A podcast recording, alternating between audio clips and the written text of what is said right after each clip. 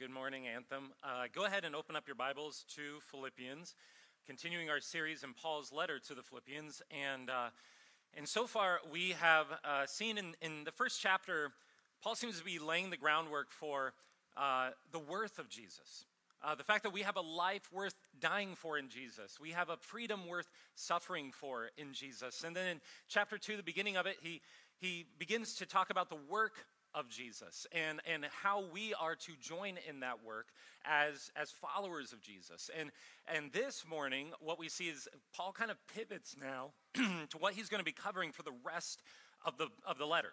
And, in the content of the rest of the letter, he says, Now you've seen the worth of Jesus, and we've talked about the work of Jesus that makes that possible his life, his death, his resurrection, and, and, and t- calling you to join in that work.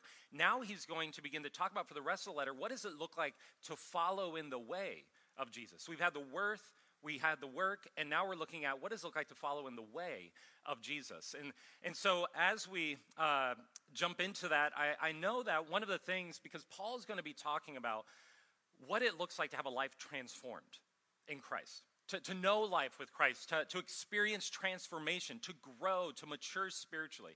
And, and so that's really what the rest of this book is going to be about. Paul's letter is really, you could say, a manual for discipleship or to what it looks like to follow Jesus as a believer of Jesus Christ.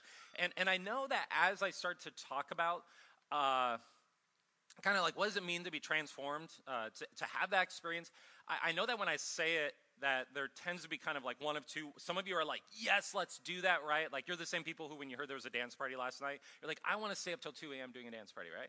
And then there's uh, the other one where you're like, Jesus, I want you to change my life, and it's going to be this amazing thing. And then, and then at the same time, then there's some of us who go, man, I have, listen, Pastor, like, okay, I, I get it, like that's in the Bible, I, I understand, but man, I have like tried that again and again and again and and I'm in a place now where because of a season of life I've gone through or whatnot, I'm just in a place where like I'm just I'm tired. Maybe I'm just in a place of disappointment. I'm in a place of frustration spiritually. I'm kind of in a place where it's almost like this, I would describe my spiritual life as like the, the car kind of ran out of gas somewhere along the highway, and I'm just kind of standing there wondering, like, what's next?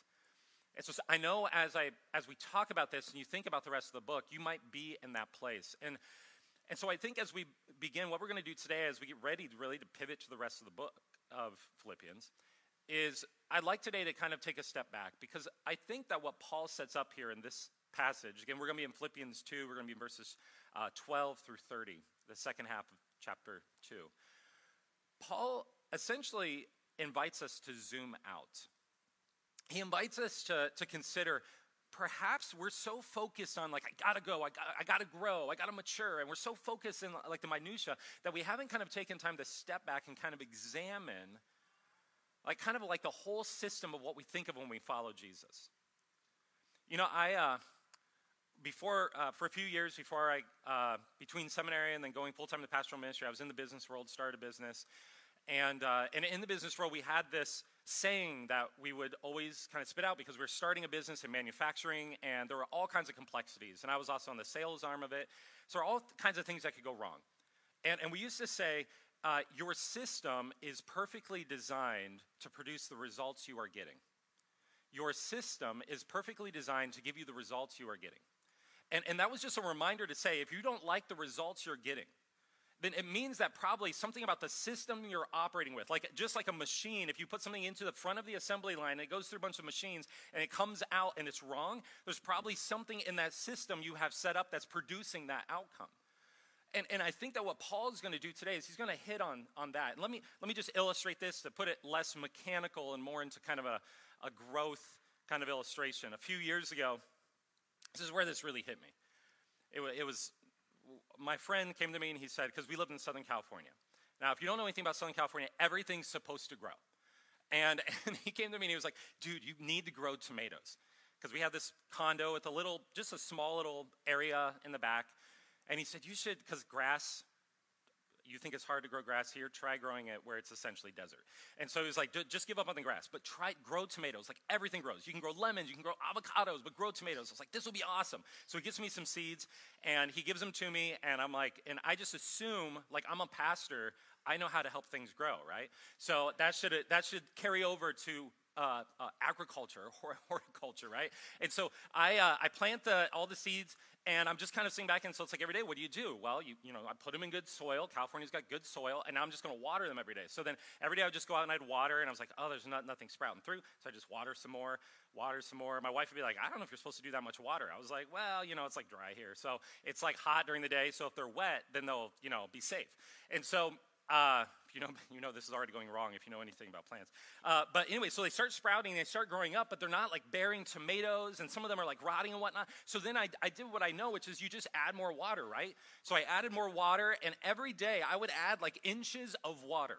And my friend finally comes, it's like a month later, my friend comes back over, he's like, How are the tomatoes going? I was like, Dude, it's not going well. Like, they're kind of growing, but half of them are rotting. My backyard smells really, really bad. And then there were all these like insects and bugs, these massive worms that were like eating them that were growing. And it was weird. My wife was like, What is going on with our backyard? It become this disgusting ecosystem, right? And so she, my friend comes over and he walks in my backyard and he looks around and he's like, Are you trying to grow cranberries or something? Like, this is just, it's like a straight up marsh back here. And I was like, Dude, I'm just adding water. The plants don't grow. And he was like, he was like, did you realize that your tree right here, your plants are getting no sunlight? Like there's zero sunlight. And I was like, oh, I just assumed it's Southern California. He was like, no, there, there's no sunlight. So you keep adding water and you think that that's going to be what they need to grow, but instead you need sunlight. And so what I learned from that is he was like, dude, it's, it's an ecosystem. Like there, there, there's more than just one ingredient, one input that you need here for health and growth. And you need all of those ingredients and those inputs in balanced proportion. Or else, instead of getting growth, you're actually going to get rot and things aren't going to grow. You're not going to bear fruit. And, and, so, what I learned in that, and I think it's something that applies to our spiritual lives, which is where Paul's going to go today, which is we need a system. We need to step back, look at the ecosystem of our lives, because Paul says God wants to do a work in you. But oftentimes, what happens is we are essentially creating an ecosystem in our lives where we're just kind of like adding whatever seems good, as Paul said, like planting and watering, and we just keep kind of watering, watering, watering. But he says you have to be able to also provide the ecosystem where God can provide the growth where also where God can do what only God can do. In other words, you could say when God, where the sunshine can break through and God can do the work that He's going to do. So today, what we're going to look at is we're going to zoom out before we go through the rest of the letter and just start getting busy with trying to grow in Christ and be transformed. We're going to step back and look at the ecosystem that we need for growth. And so, first, what we're going to look at is how God works in us for our growth. Second, the inputs that keep us from growing. And third, the ecosystem that works okay? The ecosystem that works, or at least I guess I should say, the ecosystem that puts us in the best place for God to do his work. So let's let's pray and then we'll dive in. Heavenly Father, Lord, we we thank you for your word. Lord, we thank you as as we navigate through this life and we desire to grow spiritually. Some of us are in this room where we're just like, we're just hungry spiritually. We just have a sense spiritually that there's more, there's something transcendent. And, and Lord, I, I pray that today we would see how in, Jesus, in the work you've done in Christ that you are the true God. Jesus is the way, the truth, and the life. And that we would see how the path that he's given us, that he's not just a religious teacher, but that he is the truth. And that we would see in the path that he's carved out for us that we can find true everlasting life. And also, Lord, for those of us here who are just in a place of disappointment, place of just burnout, wherever we're at, Lord, spiritually, I ask you give us hope, you give us encouragement, and seeing that this is a work that you delight in doing. And so, Lord, you call us children in this passage. Lord, Father, would you encourage your children? Would you encourage, encourage us? Would you break through with the sunlight of your spirit and breaking through to our hearts in a way that my words can't do on their own? But you do and you delight to do through your word. So we ask this in Jesus' name. Amen. Well, how does God work in us for our growth? Before we can talk about just growth and, and talk about an ecosystem for growth, we have to ask how does growth occur in our lives? And that's what Paul immediately gets at. And Paul in verse 12 is in mid thought. He's, he's mid thought. So, Paul has been in chapter 2 again talking about, he's just left off one of the greatest portions in Scripture where he talks about the incarnation of Jesus and what that looks like and what that meant and how God came into the world. The second person of the Trinity came in human flesh to save us from our sins and give us new life. And right in the middle of that, he's mid thought. He says, Therefore, therefore, my beloved. And one of the things, whenever you encounter the word therefore in Scripture, is you have to ask, what's the therefore, therefore? You ever heard that phrase? You have to ask, what does therefore, therefore? And so, the therefore, what's it there for? Well, Paul has just told us about Jesus, and now he says, because Jesus lived this way, he saved you in this way, he's now reigning in this way in the heavens. Now that means that you are to live a specific way because of that reality. But that, that's not just kind of like some intellectual realities that Paul's kind of handing out, like, isn't that nice? And we all go away with an intellectual idea, and it just sounds nice and it's sentimental, and then we just go on as if nothing changed. He says, if these, these things are true, they're not just ideas, and that should affect how you live. And so he says, Jesus died for you. He lives now, reigning in heaven. So live accordingly. Look at verses 12 and 13. Therefore, my beloved, as you have always obeyed, so now, not only as in my presence, but much more in my absence. As a parent, I'm like, Amen. I get that dynamic now. Uh, I'm not there, but still obey, even when I'm gone. Uh, but work out your own salvation with fear and trembling, for it is God who works in you, both to will and to work for his good pleasure. So Paul says, if you know Jesus, if you, you really know these truths, and if you really know them, believe me, you, you will love him. And if you love him, you will then, out of that will flow obedience. In fact, you could almost say if you know him, you will love him. And if you love him, then you almost just, just enjoy him. Like obedience will just be this delight, this, this overflow out of the work of what Christ has done and the reality of, of who he is. And he says, if you know him, you'll obey him. But he says, with fear and trembling. With fear and trembling. Now, immediately you go, wait, wait, wait. It's like we would enjoy him and we delight in him. But then at the same time, Pastor, you're saying, like in fear and trembling, that doesn't sound much like delight, right? It sounds like fear based obedience. Like just because I'm afraid of what God's going to do, I just have to tremble. And I'm like, oh, Lord, uh, I'm, I'm so afraid to make a mistake, right? So, what is Paul saying here? Because Paul is saying, for God is at work in you. Because when Paul said, he's not just saying, okay, I want you to work out your salvation, your own salvation, which, by the way, I should pause here and just say, notice that Paul is not saying, earn your salvation. Be very, uh, read these words very carefully. What he's saying is, let me parallel this to like using it for marriage.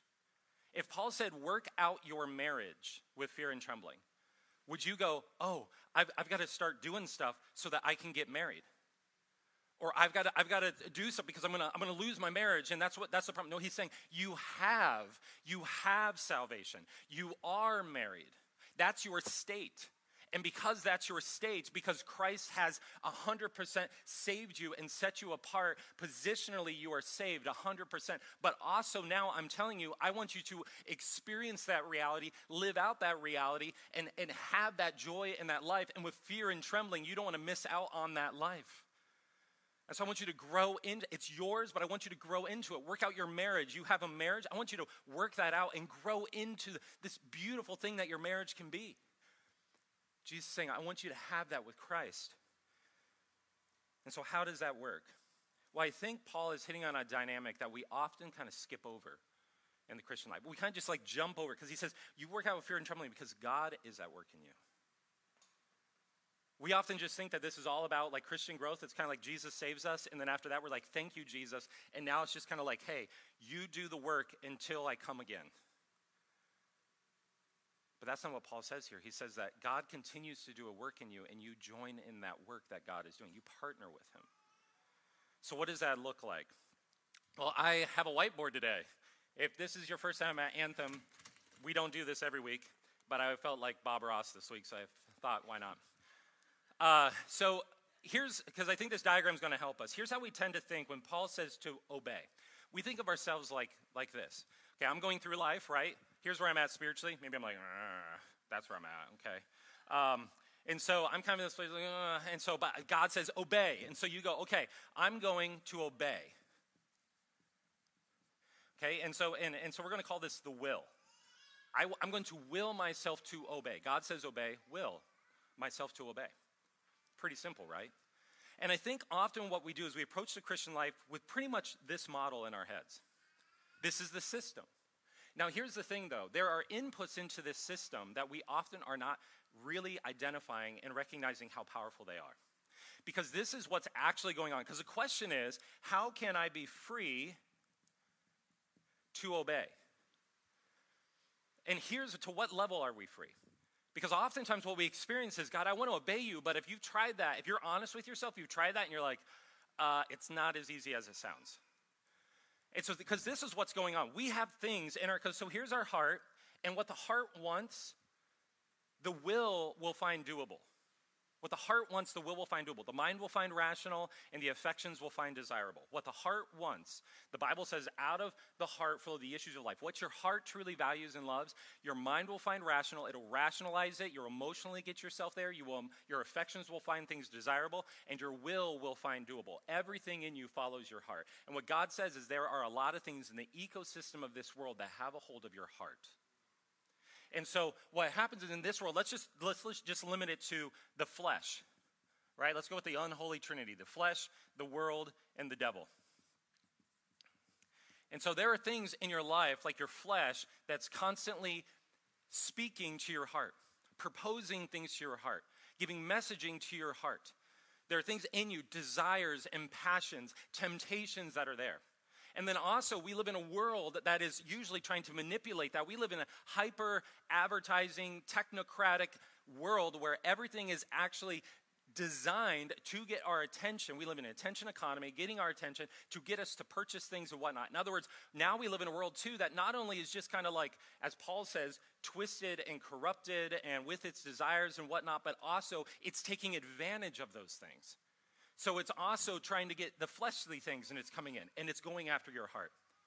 And then not only that, but then we, we know that there's the devil and that he's orchestrating all these things. I'm not a conspiracy theorist, but I do believe in Satan, who's the grand conspirator. And so his thing is to do anything he can to keep you from living this out, what Paul's saying. And so also we have these influences and we have temptations, we have peer pressure, we have cultural realities, we have also just our biology and the things nature and nurture. All those things are part of all the things that are inputs into your life. And what Paul is saying is this is the ecosystem of a fallen world that's affecting you, which we're going to go into in a minute. And the question is what Paul is saying, Christian, therefore, in what sense are you free? Apart from Christ, if you don't know Christ this morning, in what sense are you free? This is at the heart of all the greatest philosophical, outside of the church, all the greatest philosophical debates. I was saying, in what sense are human beings actually free? Do we actually make decisions on our own? Because what, what Martin Luther called this was the bondage of the will. See, in Scripture, as Bob Dylan said, everybody's got to serve somebody, right? The question is not whether or not you will serve somebody, the question is who. This is why Paul says either you will be a slave to the flesh or you will be a slave of Christ. And Paul here is telling us how that's possible. The way that this works, in order for us to find freedom, is that we need our heart to be changed. And we need the one who can change hearts, the Spirit of Jesus Christ. Once Christ has made us new and He gives us a new heart, what Paul is saying, you have salvation. He's giving you a new heart. And now what happens is the Holy Spirit, the Spirit of Christ, now comes into your life and begins to fan into flame that reality. The sunshine breaks in and begins to go to work in you so that it interacts and it defeats and combats all and contends with all these things so that you would have a free will. In other words, now the Holy Spirit is the one who drives you. That's why Paul says you are, when you are walking in the Spirit, Galatians 4 through 6, it's all about walking in the Spirit and being slaves of Christ. Those two themes dovetail. And you get out of that the fruits of the Spirit, Galatians 5 22 because this is what's happening. And we should desperately want, say, God, and this is the thing why he says fear and trembling. In the Bible, when people come into the presence of God, he says, My spirit is now taking up residency within you. And when people come into my presence, they realize it is holy ground. And the mountains shake and they tremble in my holy presence because I am a God who is a refining fire and I will have my way. And so, what Paul is saying is, he's saying, if you are new in Christ, work with God, because here's the thing it should be with fear and trembling, because now he has made you holy ground, a holy work that he is doing, setting you apart 100% in Christ. And now he wants you to lean into that. And in some ways, I would say, God, what I've experienced in my life is God is saying, either Paul's saying, please go the easy way, don't do it the hard way. What Paul is saying is this is the dynamic of how we grow. Is that we now have to think about what is the ecosystem that give space for the sunshine to come in and f- to fan into flame the work of the Holy Spirit in our life. We're going to get into that. First, let's take a little bit more of a, a deeper dive into what are the things, the inputs that are keeping us from growing. So, look at verses 14 through 15. Paul goes on, do all things without grumbling or disputing, that you may be blameless and innocent, children of God without blemish, in the midst of a crooked and twisted generation, among whom you shine as lights in the world. So it's interesting. Paul's like, this is really good in Jesus, go do this. And then immediately he goes into, do all things without grumbling or disputing. NIV says grumbling or arguing. Okay, there's like this grumbling that's happening. There's something coming out of you that's just kind of angry and mad, and it's causing you to fight with your grumbling in your own soul with yourself and then going outward to others and just, right? And so he says, first, it's so that a result. says that. Don't grumble and complain. That, a result. If you do these things, you'll what? Or if you, you don't do these things, you'll be blameless. You'll be free. You'll, be, you'll shine like a light in the world. You'll, you'll live like children of God who are just free and delighting in Him. But if you do live your lives grumbling and disputing, Paul says, all my work will be in vain because the darkness will overcome you. To go back to the original illustration, the ecosystem will overtake you and it will rot. That's a pretty stark statement, right? You're like, oh, just grumbling and complaining, Paul? Why does Paul make such a strong statement? I think it's because grumbling and complaining are one of the most basic ways that we reveal what's really captivated our hearts. It's, it's one of the ways, essentially, that what are the things that have captivated our hearts, the inputs in our lives that are actually giving us assumptions about the way life should be. Let me illustrate this. This last week, so again, we moved from California last year. I'm from Ohio originally, so this like cold spell, and I lived in Minnesota for two years. I was like, uh, I'm good with cold weather. I've done this before. I think California for in ten, like eight years living there, I think it just made me really soft. So all of a sudden, the cold weather hit, right? And it got colder, and then it got colder, and the snow kept falling. And as the snows, and then it was like eventually, like even like Satan's like, it's getting cold down here, right? Like it's even cold down here.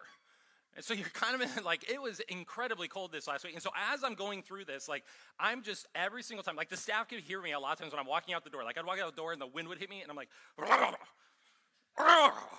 like, why is it so cold? it was like, why, oh Lord? I was just a walking Psalm 88 last week.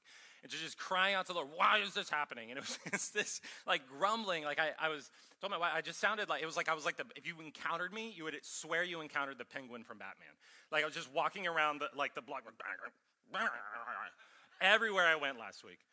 And, and, and eventually, and then I'm studying this passage and I'm like, Lord, open my heart to where I'm grumbling. And literally, I'm sitting in my shed where it's like freezing cold, and I'm going, and I'm just sitting there like, and then show me where I'm grumbling. Oh, it's so cold. And the Lord's like right there. And I'm like, oh, oh, oh, oh, oh, okay, yeah, that. So what I realized in the midst of it, it's, I, I get it. It's kind of a, a silly example. And this gets very, very serious, though. And I know it's a light example, it's kind of flippant. But the reality is that I was living out of what brought me there was an assumption that just my life should be comfortable. I mean, I was kind of a curmudgeon going through last week with people. I encounter people in the store. I'm not as, like, I'm just not focused on them. I'm just thinking about myself and, like, how cold it is. My hands are chapped and all these problems I have. And it just, I was just on the edge, and I could feel myself ready to just like be angry. You know, like I'm driving on the street, and now I'm using like the ice and everything as like an excuse to be like, watch where you're going, right? Some of you are like, that was my pastor, right? Where did it come from? That assumption that was formed into me. I was shaped by the ecosystem I live in. I'm shaped by this ecosystem that says that I should just be, for me, I think probably just be comfortable. That, that things should be easy in life. That I, I shouldn't experience any kind of physical pain or discomfort. And what Paul's saying is that we live in a crooked and twisted generation.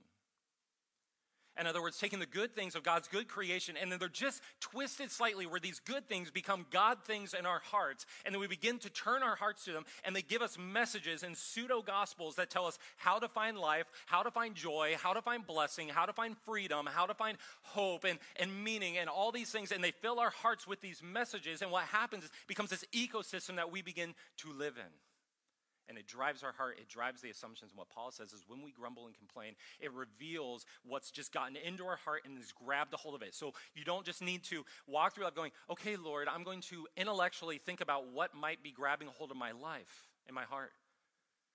He's saying you already know because it just comes out of you. I should have success so don't get in my way. And if you do right I should have pleasure. And when I don't get it, I have a schedule, so do not interrupt me. Things should just work. I deserve more sleep. People should be easier. Another diaper. Really? right? Like we're just like I was saying, it was like when I started thinking about this, in fact, there's millions of us, it's like it reminded me, it's like we're just like March of the Penguins, right? Just like through it, like I imagine like just Morgan Freeman voicing over like a documentary of humanity. I mean, like, from the dawn of time, they march through life, grumbling and complaining. Just all as we go through life.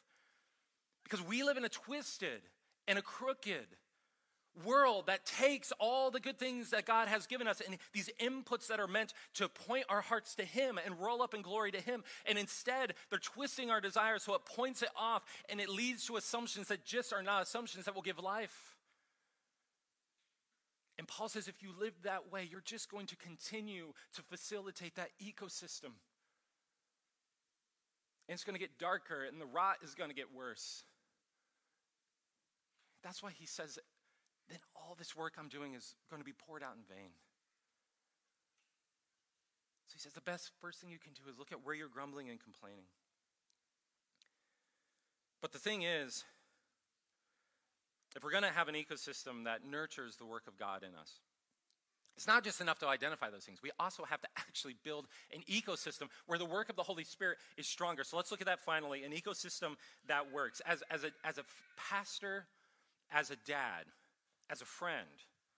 This is something that really, like, how do we in our times, this is something we as elders, as, as pastors here at Anthem, this is something that concerns us, that we're thinking about, that we care about, that we're invested in, and we're pursuing it somewhat slowly, but then as we get more confident, pursuing it quickly. How do we as a church, as at the season of life that we're in, how do we, in the season as a culture that we're in, this cultural moment, how do we navigate it? Because here's the problem that we see talking about the influence of the ecosystem we live in. This is from Pastor Tim Keller. He's in New York City, so he really sees this amped up. He says the crisis is this despite its incoherent moral cosmology, secular culture, cosmology just means like worldview, secular culture has created an enormously powerful, constantly immersive moral ecology. See there, ecosystem. Through the digital revolution that overwhelms the two or three hours a week Christians worship and study in church.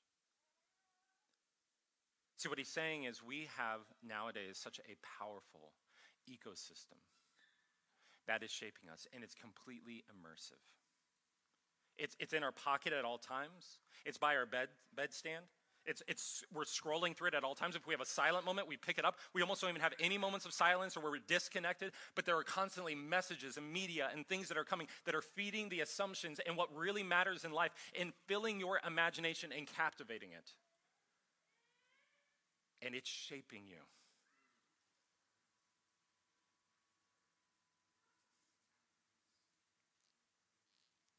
Most likely, if you think about it, our digital age and our use of technology is probably the most, for, think about this, the most formative set of practices in human history. And so the question becomes if Paul is saying that you have to be careful about the ecosystem you're in, because here's the thing I think what Keller's saying, what I would say, I think what you've experienced is it's something that now is like the water that we swim in. It's not really something you can fully pull yourself out of. Like this ecosystem is here, we live in it. So I'm not going to give you like some like pull yourself out and let's all go live on like and churn our own butter in some commune and get away from this thing. Like I don't think that's possible. Well, it's possible to do that, but anyways, you get what I mean. Instead, what we have to do is not just say, how do we limit these things? We do need to ask ourselves, how do we limit these things? In what ways do we need to limit them? We talked about that in sermons. I would encourage you, get a phone app, keep track of how many hours you're on things, limit things, put a lid on them. But at the same time, we need a bigger ecosystem. So, what we're doing as a church going forward, and by the way, this is not legalism. Thinking about how you as a Christian actually focus on pouring in effort into your life is not legalism. So, right now, I just want to dispel if anyone's thinking, like, oh, we're going to talk about like practices and disciplines and things I need to do as a Christian, that's legalism. Well, here's the thing. One quote that wrecked me on this was a guy, Dallas Willard, who said, Grace is opposed to earning, not effort. Paul is not saying earn your way into salvation. He says you have salvation, and therefore, because you have it, now pour yourself in because God's Spirit is coming to dwell in you so that you would join in the delight of the Godhead, of the Spirit's delight in God, and you would be free to enjoy that and live freely. And he says, listen, if you're calling that work and you're just calling that is that's delight, that's cultivation. And so Paul says that's effort. Grace is not opposed to effort. It's opposed to earning your way into God's graces. This is not, this is saying you have grace. Now delight in that grace so you can take a hold of it. And so, how do we do that? This is what I want to do is just lay out here at the ending of the four levels, what we're going to call four levels of discipleship. You're going to be hearing more about these. At the end, I'll just tell you next Friday, we're having a community vision night. I would invite you to be there to hear more about this and get a bigger picture. This is where we are going as a church because the thing is, we need to have, as a church, what we would call an ecosystem for discipleship. We need to know why we're doing what we're doing so we can grow in Christ and how to, as best possible, take hold of the different rhythms that God has given us as the body of Christ, what we see scripturally, so that, and be very clear so that you know where to lean in and engage so that we are growing. So, in other words, we can plant and water as best we can, trusting God to provide the growth. So here's first level, ground level. And I'm going to draw this like so the four G's, every Christian in your life, the church rises or falls, doesn't make a bit of difference if there isn't a ground foundational level in each believer's life with what I would say facilitating that are spiritual disciplines. Habits and things that are in our life, so I'm going to say ground level. Spiritual disciplines that are in our life, do you have disciplines, habits, Bible reading, prayer beyond that? That are actually habituated into your life that are as natural to you as pulling out your phone as often as you do and scrolling. Because we are actually teaching ourselves to do that, wiring our brains to do that. And we need to wire our brains to be in God's Word, to be thinking God's Word, to be meditating, to be turning to God. And so, one of the things, just to help with this quickly, this week started Lent historical time in the church where we focus on how do we die to ourselves and rise in Christ at Easter. And so we put together something that follows this sermon series, and every week it drops you off working out for that week a simple spiritual discipline. Kind of like, hey, try it on. And it's going to help you look, get honest before God about your heart. And the idea is let's tear down and kill the different ecosystem structures that are killing us so that we can find life in Christ. So I'd invite you to grab that guide. You can give them your email afterwards. You'll get that digitally. We just have a digital version, but you can print it. But go through that, and it'll follow with the series and work out those ground level disciplines. But then also the guide level. So as we we have kind of like let's call it like a house, right? That I'm not not an art major. So we have also in our lives we have guides. We can say this is like the front porch conversations. This is someone in your life who is going to be able to one on one walk with you, a mentor. One of the things in, uh, there's a book, The Content of Their Character, came out about a year or two ago, where James Davison Hunter, he's a sociologist at, at Virginia, really great sociologist, and they went through and they did all this look, the look at like how do schools, how do how do different ways like schools of thought form people, develop character. His idea was Martin Luther King Jr. He wasn't created in a classroom. How do you create a man like that with that kind of conviction? And when he said one of the things that you have to have is you have to have heroes.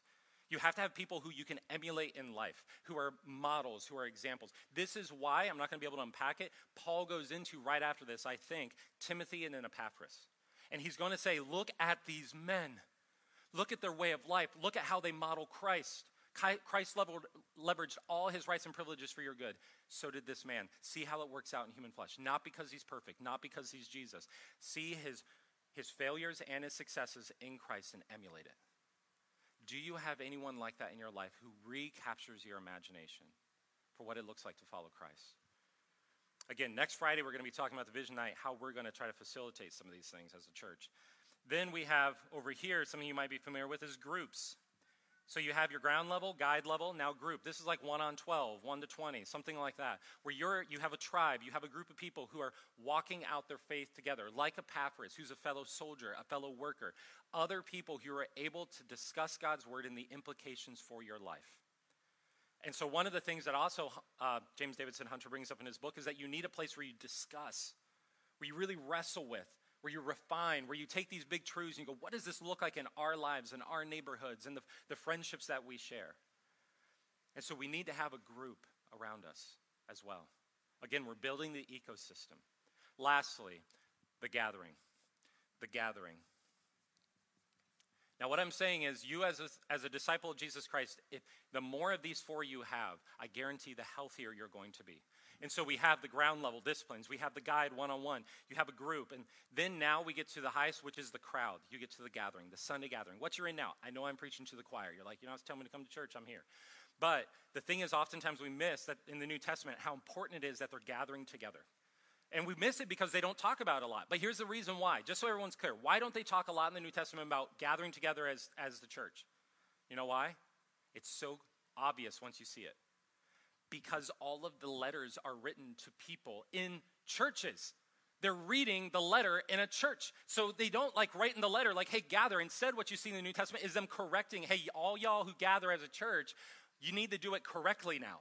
I need to correct some things. In other words, it's just part of the air they breathe and the assumption in the New Testament that they're actually gathering together, or else they wouldn't even be hearing the words that are being read. And so throughout, but the question for us today, you go, but why do we go to church? Why are we here? Here's the fundamental reason why. We gather every Sunday because we are being reminded right now of what is most true of the universe. We gather every single Sunday if you want to protest what's going on in the world, we are the originals as Protestants because we protest every Sunday that there is a king who is coming and his kingdom will not will last forever. And we're staking our flag down in that. And every week it's not just the sermon, but it's the prayers, it's the confession, it's being confessing our sin and being consoled by Christ and, the, and hearing the gospel anew. It's singing songs, it's prayers, it's taking communion afterwards. It's all these things that shape us. They shape us with the true story. And every Sunday we have an opportunity to do that. Because all throughout our week we're shaped by the stories that we're being told. And every week we have a chance to gather around and to put it into practice with one another and to be shaped. Our imaginations get twisted and crooked. Our imaginations get us into this mess. What Paul is saying is allow these things to reform your imagination, and your imagination is also God's going to use it to get you out of this mess, to captivate your heart, and give you freedom. So again, next Friday night, Community Vision Night, we're gonna I'm gonna unpack this more. How does this work as a church as a whole and whatnot going forward?